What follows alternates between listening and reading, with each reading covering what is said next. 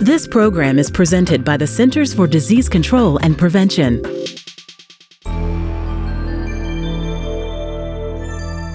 Welcome to this edition of P C D Soundbites. I'm your host, Malia Haley. Research shows that exposing youth to alcohol and tobacco use in movies and television can lead to the use of these substances at a young age. Many adolescents in the United States watch multiple hours of T V and streaming services each day. Preventing exposure to alcohol and tobacco is critical, as use of these harmful substances contribute to leading causes of illness and death in the U S.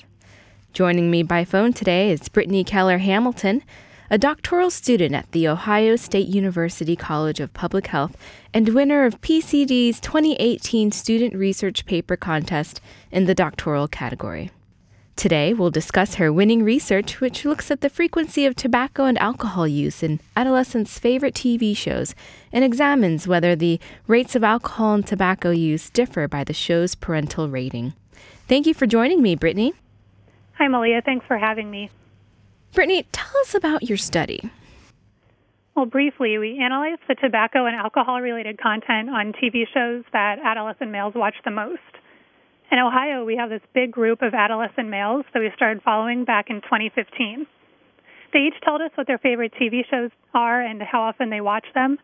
So we picked the twenty top shows in this group, and we randomly selected some episodes from those shows, and we coded how much tobacco and alcohol was portrayed in them. It was quite the range of shows that the boys reported, from SpongeBob SquarePants to The Walking Dead. After analyzing our T V shows, we found that males who watch two hours per day on average would be exposed to one tobacco portrayal and twenty alcohol portrayals. What led you to this type of research, and what makes you so interested in this topic? Well, lately there's been a lot of really good work done quantifying the amount of tobacco and alcohol content in movies. These studies have shown consistently that youth who are exposed to more substance portrayals in movies are actually at a greater risk of using tobacco or alcohol. However, maybe due to the nature of T V versus movies, a lot less work has been done trying to get at how much tobacco and alcohol are portrayed on T V shows. Adolescence is a really critical period for preventing initiation of tobacco and alcohol use, because behaviors that start in adolescence related to these substances often then turn into adult misuse of these substances. We were also really interested in evaluating whether the amount of tobacco and alcohol portrayals differed by television rating. If we found difference or lack of difference, this could be evidence to support reducing or eliminating tobacco and alcohol portrayals on shows that are rated for youth. That is excellent. But what made you focus on male adolescents? That's a really good question. So, as originally designed, a goal of the parent study was actually to measure predictors of smokeless tobacco use, like chewing tobacco or dip, among adolescents.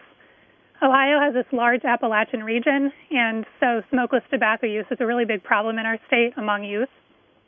We only included boys in this study because the prevalence of smokeless tobacco use among girls is pretty low. Interesting.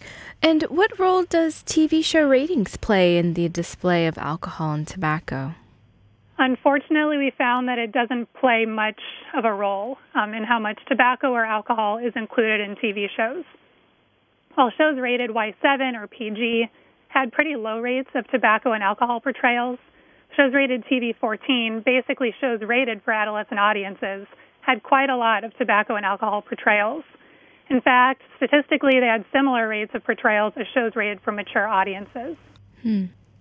And was there a difference between visual and verbal displays of alcohol and tobacco use? Well, one of the limitations of our study was that we couldn't collect too many details about the verbal portrayals of tobacco and alcohol reliably. We had a group of students that we trained to code these T V shows, but collecting a lot of details about both visual and verbal portrayals just wasn't something we could handle because they often occurred concurrently. So we just kept a tally of all the verbal mentions of each product for each show, um, and then recorded more specific details about the visual portrayals. However, over seventy percent of all of the tobacco and alcohol portrayals on these shows were visual, so we did end up getting a lot of good detail about how these substances were portrayed overall. In general, we found that visual portrayals of these substances were usually carried out by characters who are white, non-Hispanic, male, and adult. These are intriguing results. How do you think your research can address the issue of substance use in movies and T V shows? Well, I think the biggest thing to come out of our study was that there was no difference, according to parental rating, of the amount of tobacco and alcohol portrayed on T V shows that are popular among adolescent males. So this really updated the evidence base by describing how frequently these exposures are, and we hope that it can be used to justify consideration of tobacco and alcohol portrayals when assigning T V ratings to shows.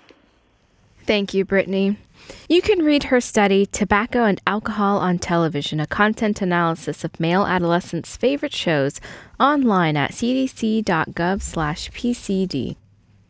The findings and conclusions in this report are those of the author and do not necessarily represent the official position of the Centers for Disease Control and Prevention. For the most accurate health information, visit c d c dot gov or call one eight hundred C D C info.